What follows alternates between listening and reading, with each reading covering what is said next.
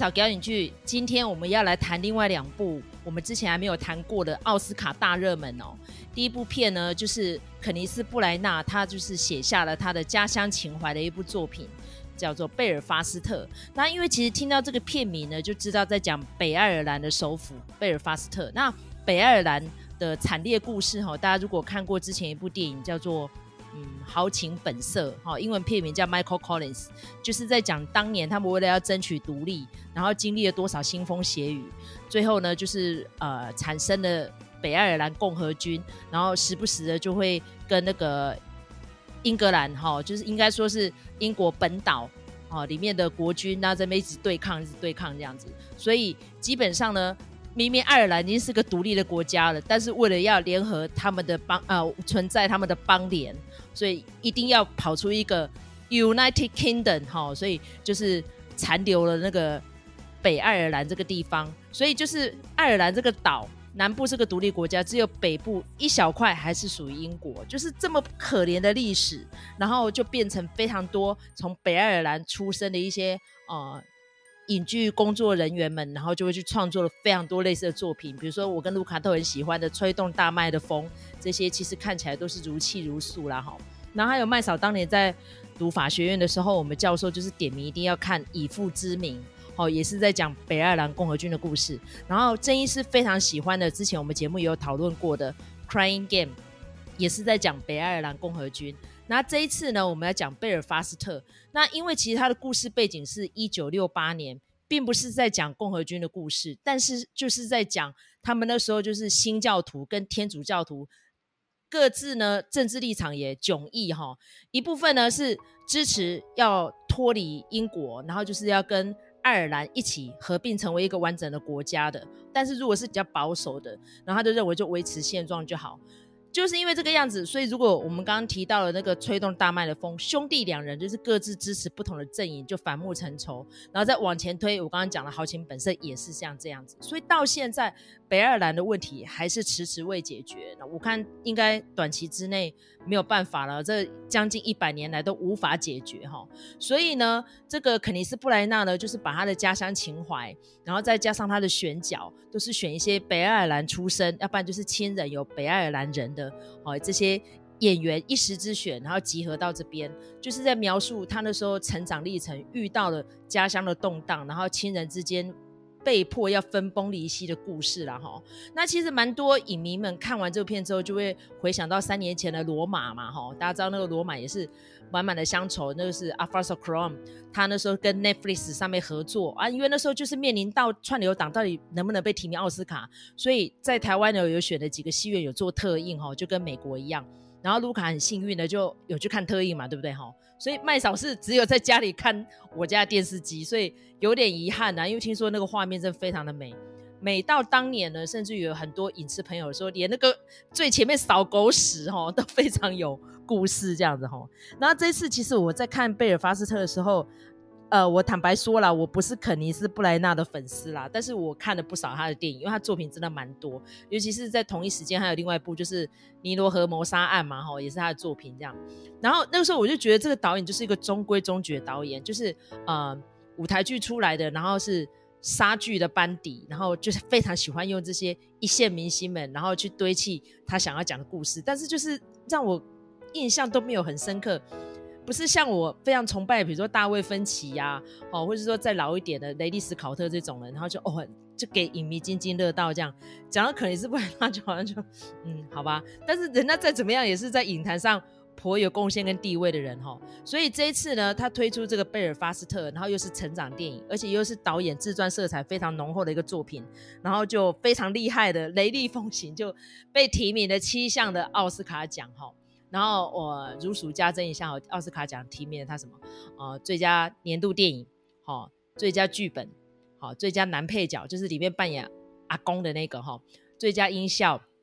好、哦，然后最佳导演哈、，OK，然后再来就是原著音乐，好、哦，然后再就是啊、女配角朱莉丹契，好、哦，朱莉丹契，哎，她应该提名有超过十次有了哈、就几乎只要有哎。戏份稍微多一点的话，哦，我们这位女爵士又会被提名这样子。然后听说其实现在身体真的不太好的，就是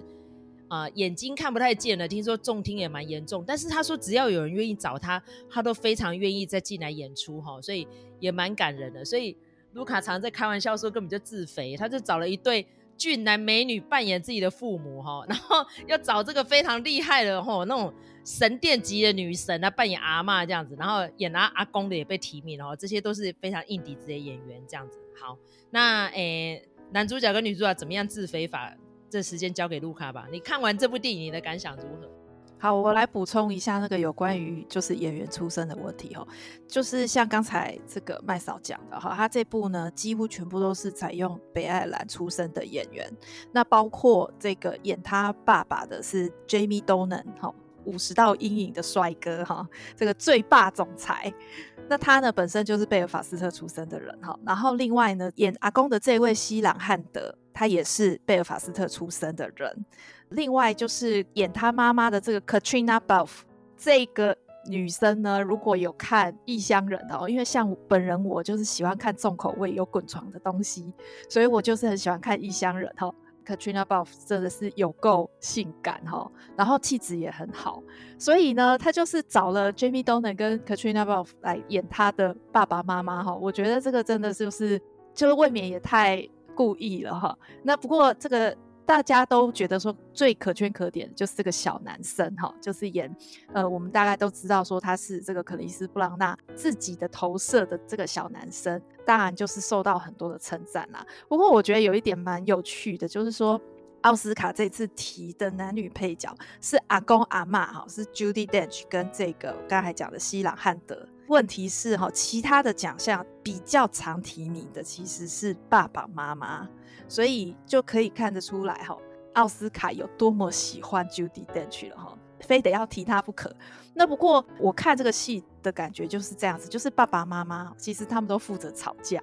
哦，因为家里是有债务的。对于到底是要走还是要留这件事情，两个人也都僵持不下，所以大部分的戏份都是吵架。那当然，你还是看得出来他们一家人感情是非常好。那可是问题是，这个阿公阿嬷他就是有点像是说，时不时会来一句那种什么智慧的语录哈，有点像是这样子的一个角色。所以呢，就会变成说，哦，这个尤其是阿公阿嬷，其实跟这个小朋友对戏比较多。有的时候看祖孙的戏的时候，就会觉得说哇，其实还是蛮温馨的。所以我觉得这个戏受到青睐，可以提这么多项大奖是有原因的啦。因为我们都知道奥斯卡就是喜欢这种以电影之爱吼为背景的。因为他这个小男生呢，就是他处在这样子的一个环境之下，哈，就是新教徒跟天主教徒在吵架的一个环境底下，其实他的朋友哈。有新教徒，也有天主教徒，但他不能明白，就说为什么大家不能好好的一起生活在贝尔法斯特哈？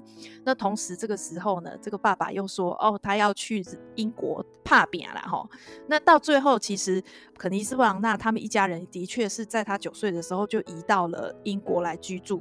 所以，其实在这部电影之前，我是不知道肯尼斯布朗纳他是出生北爱尔兰的，然后也才知道说，哦，其实爱尔兰的演员是非常多，而且都是很杰出的这样子，而长得又漂亮又帅哈。他在这样子的一个环境底下，这个小男孩他要怎么样抚慰自己的心灵呢？就是看电影哈。那看电影的时候呢，电影的画面或是电视的画面都是彩色的。那所以我会觉得，就说如果比起来的话，两个要比起来的话，我还是比较喜欢罗马，因为我觉得他们的叙事的角度，比如说罗马，它是从那个原住民的女佣那个角度去看这一家人的悲欢离合嘛，哈。那他比较不是就是用那个小男生的，就是用阿方索自己的角度。那这一部片子呢，他就是很是以那个小男孩，就是肯尼斯布朗纳自己的角度去看的。所以他在这样子的时候呢，靠着他对电影的爱，那里面甚至。有一场戏是他们一家人都去看电影，我觉得那个画面也是很有趣，就是看了一部令他们瞠目结舌，好像在这个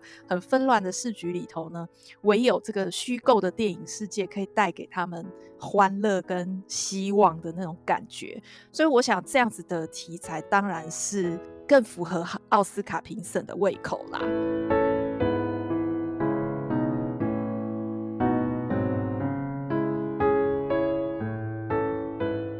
其实呢，北爱尔兰的故事哈，基本上恩怨情仇哈，跟这个英国之间哦，勾心斗角的电影真的非常的多哈。比如说像我刚刚只是讲了少数的几部片啊哈，那当年呢，基本上为什么会斗得这样如火如荼？真的除了英国为了要维持他们 United，因为他们的全名就是这样，大不列颠与北爱尔兰联邦。所以一定要有一个 爱尔兰为代表啊，对不对哈？因为他们日不落国已经不见了嘛，他们的殖民国已经陆陆续续全部都独立了哈。所以呢，那时候我们在看到北爱尔兰的时候，就想到说，哦，你们国家很动荡很惨。你看在这部片里面就是这样，但是他们是自己人杀自己人呢。那刚刚麦嫂呢，其实还没有讲得很完整，最主要是因为目前的爱尔兰共和国，他们主要是信信天主教为主，所以他们是希望可以跟北岸哦。共同并在一起变成一个国家的哈，所以其实是新教徒哦、反对这件事，使新教徒要维持原状。因为大家知道，其实英国的国教战争哦是持续了五百多年哈，从都铎王朝开始，就是为了亨利八世要娶新老婆嘛哈，所以他就脱离了天主教，然后去创了一个英国新教，就政教合一了，对不对哈？所以就是信新教的人或是信天主教的人，再怎么样在英国就是一个禁忌。好，你要是跟我不同宗教的人，可能会动辄杀头。然后轻则斗殴，所以在里面就看可以看到这个小男孩，就是因为这个宗教的问题，跟他们政治啊、信仰的问题，就变成会跟同学之间啊，就会有一些那种小打小闹，甚至还会去抢劫杂货店这样子。所以我可以感受得到，就是呃英国出身的好莱坞影艺学院的一些成员们，就会很喜欢这部作品，就会觉得说哇历历在目这样。然后尤其是里面有一些对白蛮有趣的哈，我记得他们去看那个拉寇尔维兹的那部电影。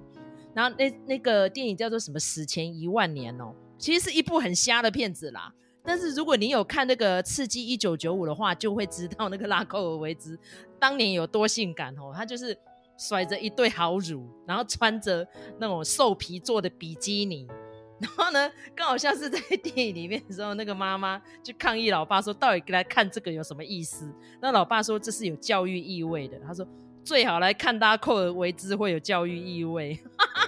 然后我就会大笑，因为我当年刺激九九，因为我看了非常多遍，所以那几个海豹女郎各自代表什么片子我都知道，所以我一看到那个电影 我就开始一直狂笑，这样那个就是哎，尬拍给那多谁哈，因为他们一家人就是他们最大休闲就是看电影嘛，连阿嬷都会被孙子逼着要带小朋友去看电影，然后阿嬷呢就会开始讲到说哦，那就是。当年我年轻的时候都喜欢看什么片什么片这样子，所以他们一家人最和乐最团结的时候就是看电影的时候这样子哈。所以呢，就是像刚刚卢卡讲的，就是有那种哦怀旧好，然后思乡，然后对电影的热爱这样子，就是缔造了这部贝尔法斯特。但是你如果你对当年到底啊、北爱尔兰发生什么样的事情不是很了解的话，我其实觉得没有什么关系啦。就像刚刚讲罗马嘛，就是像罗马那样子，然后就去体会一下说，哦，他们的成长经历是这样，或是之前我们节目好像有提到那个上帝之手嘛，哦，在讲当年马拉杜纳风潮，哦，然后在他们国家哈、哦，就意大利，然后明明人家马拉多是阿根廷人，可是就会觉得哦，那是我们的拉丁民族英雄这样子，就是那种怀旧情怀。这次其实奥斯卡提名蛮多作品，都是有类似像。这样子的意涵的，所以届时贝尔法斯特提名的七座，到底会拿到几座呢？哈，我们就拭目以待了哈，三月底就要揭晓了哈。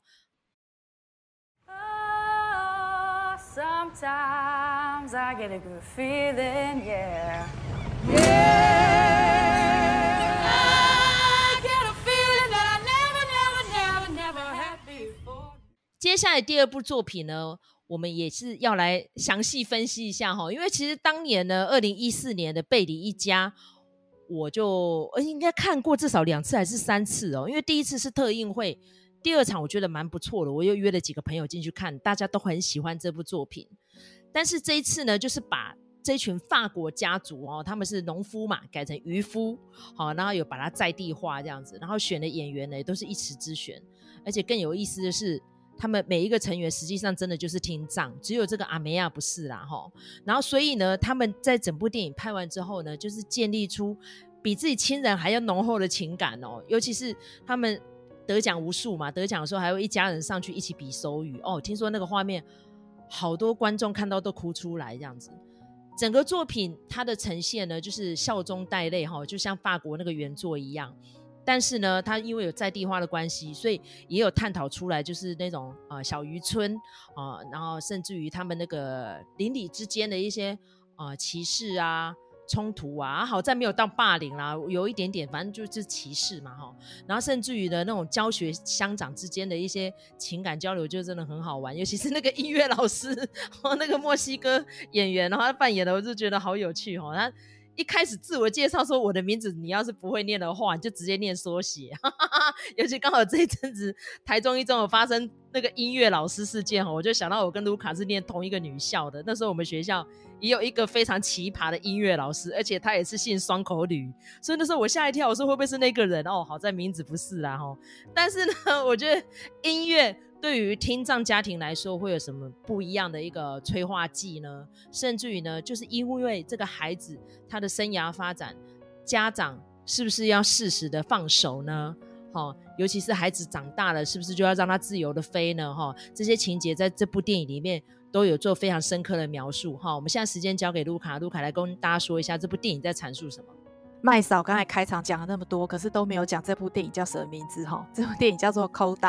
那它的中文翻译叫做《跃动心旋律》，就是音乐的乐哈。那它这个 Coda 的这个缩写呢，当然我们可以来介绍一下，它这个 Coda 的意思就是 Child of Deaf Adults，那它其实就是在讲这个。呃，Ruby 她的环境，这个女主角哈，她是这样子的，就是说他们一家人呢，全部都是听障。那其实，在美国来说，它有专门给听障居住的社区，它可能一整个社区都是听障这样子一个做法哈。那但是呢，偏偏他们这个听障家庭呢，就出了一个有听到的人哈，叫做 Ruby。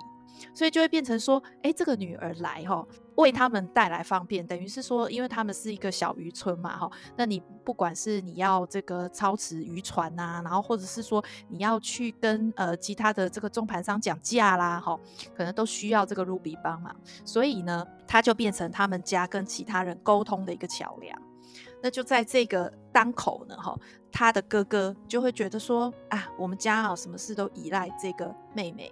但是问题是，其实我们这些听不到的人，一样可以把事情做好。所以在这个地方，他就有一点跟这个 Ruby 这个妹妹有一点点小冲突，就是说他其实想要发展自己的一个事业，他想说，呃，我们呃不要透过中盘商了，我们可以这个直接的哈。用这个一条龙的做法去振兴我们的这个渔业，然后呢跟旅游业绑在一起，那这样我们的渔货可以卖得比较好哦。但是反正这个想法就是呃爸爸妈妈也反对啊，就觉得说我们就靠你妹妹就好了啊，你干嘛还在那边那个抢出头这样子，所以就变成是这样一个状况。那这个 Ruby 呢，他在学校就是合唱团试音的时候，老师就跟他讲说，哎，你这个声音很好哈。那我可以帮你上课，然后让你去参加甄试，哈，大学的甄试，他可以上这个专业的音乐的科目，这样子。那他听了当然就觉得说，哎，很很吸引，很向往。但问题是说，呃，他下课了之后就要。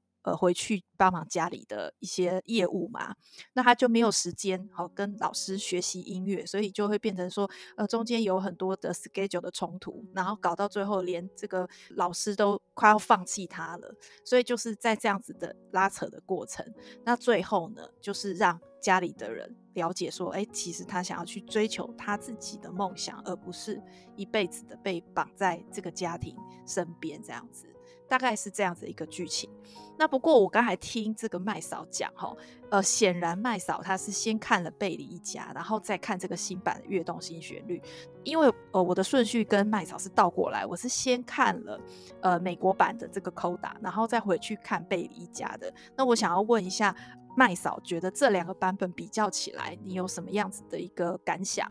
啊、我觉得呃，法国版哦，可能就是因为我们对法语是不熟的，所以这里面的歌我比较没有那么有共鸣。可是他这次选了 Marvin Gaye 的两首歌，跟 Johnny Mitchell 的那个 Both Sides Now，我真的被那个歌词深深的感动到，尤其是这个阿梅亚的演出，比起法国版的还要再优秀。然后尤其是因为大家对那个演妈妈的那个 Marlene 嘛，悲怜上帝的女儿。那个演员是太有名了，今天只要是跟听障有关的，几乎都会 cast 他进来。所以这次他又扮演那个很火大的阿布这样子，然后跟女儿之间的互动有提到说，他当年就有在想说，如果这个孩子是一个听人，会不会就跟他们家不亲了？就像是当年他自己的亲生妈妈生了一个听障女儿之后，就变成感情没有那么深厚。我就觉得真的耶，好像几乎每个家庭都有这样的问题。因为我就是我们家的异类，就是我家人常会跟我说，其实我的个性跟大家都不一样，这样。所以我从小到大就是极力的要去，嗯，把自己表现得很突出，然后希望大家能看到我。所以就变成，哦、我现在已经到这个人生走了一半的关卡了，我就觉得说，哎，如果要不停的这样刷存在感，然后让人家需要你，可是如果今天一旦被需要到一个极致，你又离不开的时候，该怎么办？所以里面这个阿梅亚的抉择，就是他到底要不要离开家人去念茱莉亚音乐学院那样子的感受，其实我觉得，嗯，我们的影视朋友们应该多多少少都有曾经有这样的经历，就是一个团体有你很重要。没有你好像又无所谓，但是到底要不要有你呢？这样的抉择怎么办？所以就是 Johnny Mitchell 那首歌 Both Sides Now 让我非常的感动，这样子。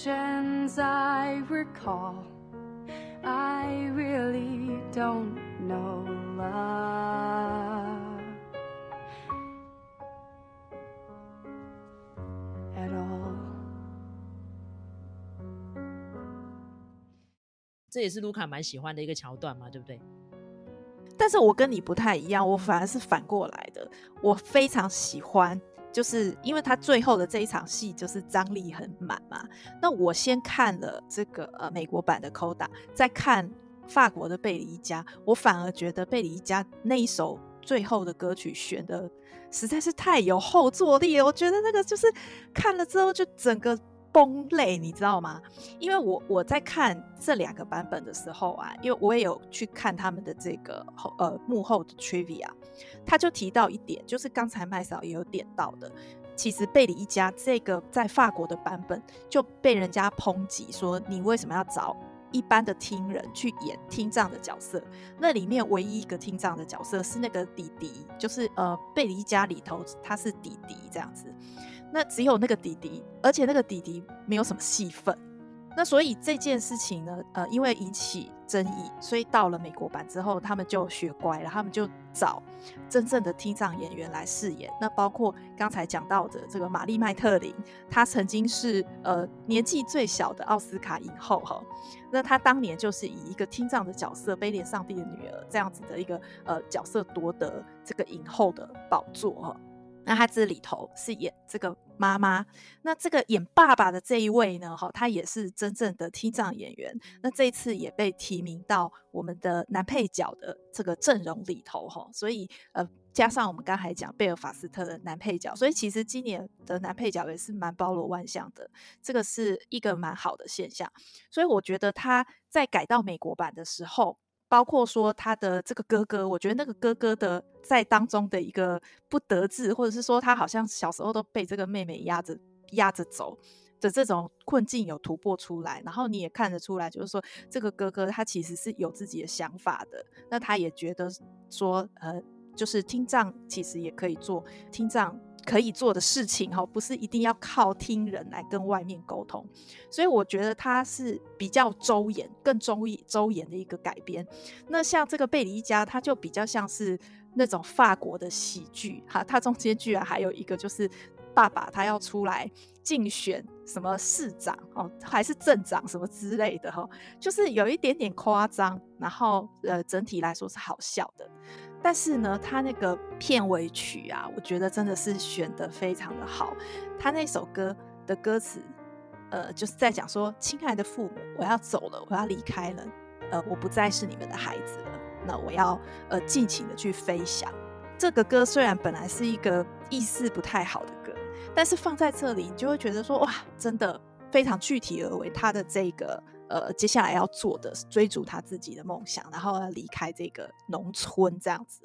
Mes chers parents, je pars.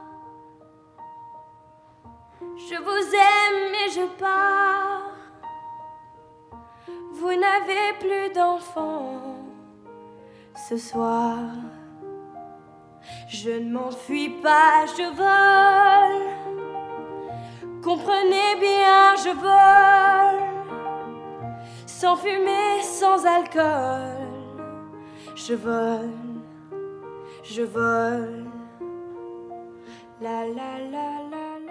所以我觉得我特别欣赏这一首歌。那至于就是说女主角的唱腔来说我觉得法国版的这一个它就是属于美声式的唱法那实际上她也是一个歌手这样子。美国版的这一位呢我觉得她的她的唱腔就是那种我我感觉是可以卖钱的，就是他他是现在大家喜欢的那种声音，他声音非常有辨识度，所以我觉得两边都唱的好好哦。那我只是觉得说美国版它。在那个社会现象的这个部分，他有把它再加重一点，然后再加上他跟那个渔业的这样子的一个呃背景，我觉得它也是融合得更好的。所以当然，我我觉得如果一定要有一个高下的话，我是比较喜欢美国版的啦。那不晓得麦嫂你的心里的评分是怎么样？哦，你要不要提一下说他这次总共提了几个奖项？他这次就总共提了最佳影片。最佳男配角，还有改编剧本，好，因为他是从贝里一家这个剧本改编过去的，这都算是蛮大的奖啦。而且他这个改编剧本也是身兼导演哈，然后他之前写的作品都蛮厉害的哦，比如说像《劲爆女子监狱》哦，这个都是他所创作出来的作品哦，然后尤其这个。女导演本身长得蛮漂亮，很正哦。然后她说，她跟这些演员们呢，真的就像家人一样了。甚至于最后那个阿爸，就是因为他不知道他的女儿表演的那么精彩，然后就跟着女儿两个人坐在那个卡车的后座，然后就摸着他女儿的声带，去感受他女儿美妙的声音。后他说导演那段时候在旁边舍不得喊卡呢，说泪流满面哦。那一段真的也是我蛮喜欢的一个情节。I took one look at you, and it was plain to see you were my destiny. 因为演员实际上真的就是一个听障嘛，然后他为了要感受他女儿的优秀，只能用这样子的方式，然后再加上最后他女儿表演出来的 jony Mitchell 那首歌，我个人是非常喜欢的，因为我是他的超级粉丝哈，因为。Johnny Mitchell 他的成长历程很辛苦，因为他是一个小儿麻痹症患者，然后又经历了失婚啊。那大家都知道那个六零年代就是那种反越战啊，然后性爱毒品啊什么的。但是他又是一个嗯民谣歌手哈，就是跟 Bob Dylan 是差不多那个年代的，所以他们都会唱出那种人性的挣扎，然后道尽了那个生命的苦难。哦，所以我觉得 选这首歌来做片尾，我就觉得真的是很画龙点睛啊哈。那不止 Joni Mitchell 啊，因为我也很喜欢 Marvin Gaye 啊，尤其大家知道 Marvin Gaye 最后的下场超惨的，最后是被他老爸枪杀了哈，因为他老爸还是个牧师哈，就是因为 Marvin Gaye 那时候就是太红了嘛，红到一整个就是起酒笑，而且还嗑药这样，然后他老爸没有办法劝阻他去伤害自己或是家人，就只好把他枪杀了这样，而且死的时候年纪还很轻，才四十多岁哈，所以也是一个悲剧收场的一个歌手，所以这部电影好在是笑中带泪啦。最后呢，这个小女孩非常顺利、优秀的就离家就去念大学了。哦，那一段情节真的让大家就是拍手叫好，真的很棒，这样坚强的一家人，很了不起的阿梅啊，这样子哈。OK，那我们就讲完这两部电影了哈。希望说我们的听众朋友们呢，听完我们这一集之后呢，再就是期待奥斯卡颁奖典礼哈，然后看看会有哎几家欢乐几家愁哈。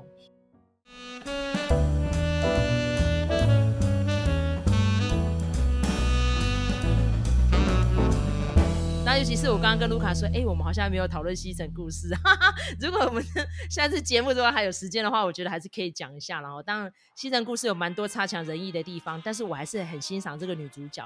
本身哦，表现非常的好。因为接下来她要去扮演白雪公主嘛，哈。那我觉得迪士尼可以跳脱那种哦肤色选角啊什么的，然后选上她去演白雪公主，我觉得是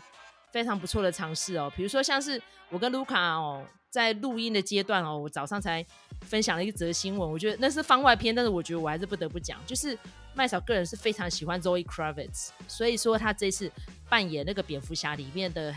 猫女，我非常的喜欢，结果没有想到呢，他这这几天在宣传这部片子，他就说十年前他就试镜过这个角色了，但是他没有特别说是不是猫女，他只有说是一个小角色，但是呢，那个选角演员就一直那个导演就一直说，哦，我们不要让猫女这个角色太 urban。然后说什么是 urban，urban 来 urban 去的意思就是说，我们不要让猫女是黑人吗？不要让猫女是从底层上来的人吗，这样。所以我们看到这次的蝙蝠侠这个猫女，她应该是个双性恋，而且她是收养流浪猫，就让麦嫂非常的感同身受这样子。我就觉得说，哇，现在都是什么年代了，竟然 这些演员们还可以把过去历那个经历把它拿出来做探讨，我就觉得哇，真的是。心有戚戚焉哈，尤其是今天还有一个新闻是那个黑豹的导演只是要去领一笔钱，然后没想到就被银行的柜员去报警把他抓起来，哇，那一段我也是看得好气愤哦，我就觉得希望这样的事情不要再发生了，那个真的是让人啼笑皆非哈。我可以补充一下啦，就是说呢，猫女这个角色说实在本来就是属于肤色比较深的，我们去看过去的猫女啊，其实扮演者都是黑白都有哎、所以他那个是因为他说是选角指导跟他这样子讲的，所以我们也不知道说哦，导演他真正的用意是什么。但是我只是想要提醒一下，就是呃，我觉得诺兰的电影还真的是肤色比较不多元一点哈。除了他最近的这个天能之外，他很少用有色的演员，我不知道是为什么。我不是在指控他什么，我只是说出一个现象而已。他的。电影大概都是属于这样子的。至于那个 Ryan Coogler 的那个乌龙啊，很好笑，检举他的那个航员自己也是非议的。啊。你知道多瞎吗？他是刚去上班，然后他太紧张了，他其实没有看清楚那个纸条上面人家要怎样，他就很紧张到去报警了。可是我觉得，说实在，我觉得他也还算是谨慎的航员啦，哈。那但是当造成这样子的乌龙，大家都没有很希望会发生这种事情嘛。那也只能说，你这个 Ryan Coogler，你也不想想，这种行动其实很可疑的。今天不是因为你是非议的身份，而是 你这种蛮起人疑窦的这种行为，哈。所以我觉得也是蛮好笑。而且他不是说他要领。一万多少吗？我心想说，如果是抢银行的话，金额才不止这样子嘞。他很奇怪，他就说我我如果把我要领的金额讲出来的话，那个行员会走来走去，大家都会听到我要领这笔钱，会很危险。靠北领一万块是有多危险啊？然后。我我看到那一段影片，下面很多留言说，他就是没有拿着一杯星巴克进去领钱，他如果拿星巴克就没事。大家可以上网去找那个黑人喝星巴克那个关键字，超好笑。他说还要嘴巴嘟嘟的去吸那个星巴克的奶泡，这样才不会被抓走。我觉得那这样黑豹第二集可以加入这个情节，应该和我蛮讽刺的哈。但是呢，我觉得这是一个小插曲，因为最后其实大家就是。哎，应该怎么讲？就是握手言和啦，警察也觉得乌龙一场，对啦，也也没也也没有谁打了谁，还是谁电击了谁哦。这一阵子，我觉得那个 BLM 的事件到现在哦，也还是一样哦，就是风波一直哦，时不时又跑起来。我觉得看了有时候真是心有戚戚吼。OK，Anyway，、okay, 那今天我们就漫谈这两部奥斯卡热门作品。如果喜欢我们的频道的话，欢迎你订阅，然后在平台上面给我们一个五星评价哈，或者是说你觉得我们节目有什么需要改进的地方，也可以留言哦。然后我跟卢卡呢会尽力而为哦，每一则留言都很认真的帮你回复哈。如果想要那个听呃我们讲西城故事的，也可以敲完一下。我现在在想说，我新的故事，我那个要先克服我的心理障碍一下。我真的对这个男主角很有怨言呢，哈。但是如果有他的粉丝的，也欢迎你下面留言哦，说他有什么不好，为什么麦手对他那么有意见，哈。OK，Anyway，所以我们是一个非常活泼呢、勇于争辩的一个频道，哈。所以如果希望可以给我们一点粮草，让我们有创作下去的动力的话，也可以按一个小额捐款，这样子我们会非常的开心的。好，感谢大家收听，好，我们下次再见喽，拜拜。拜拜。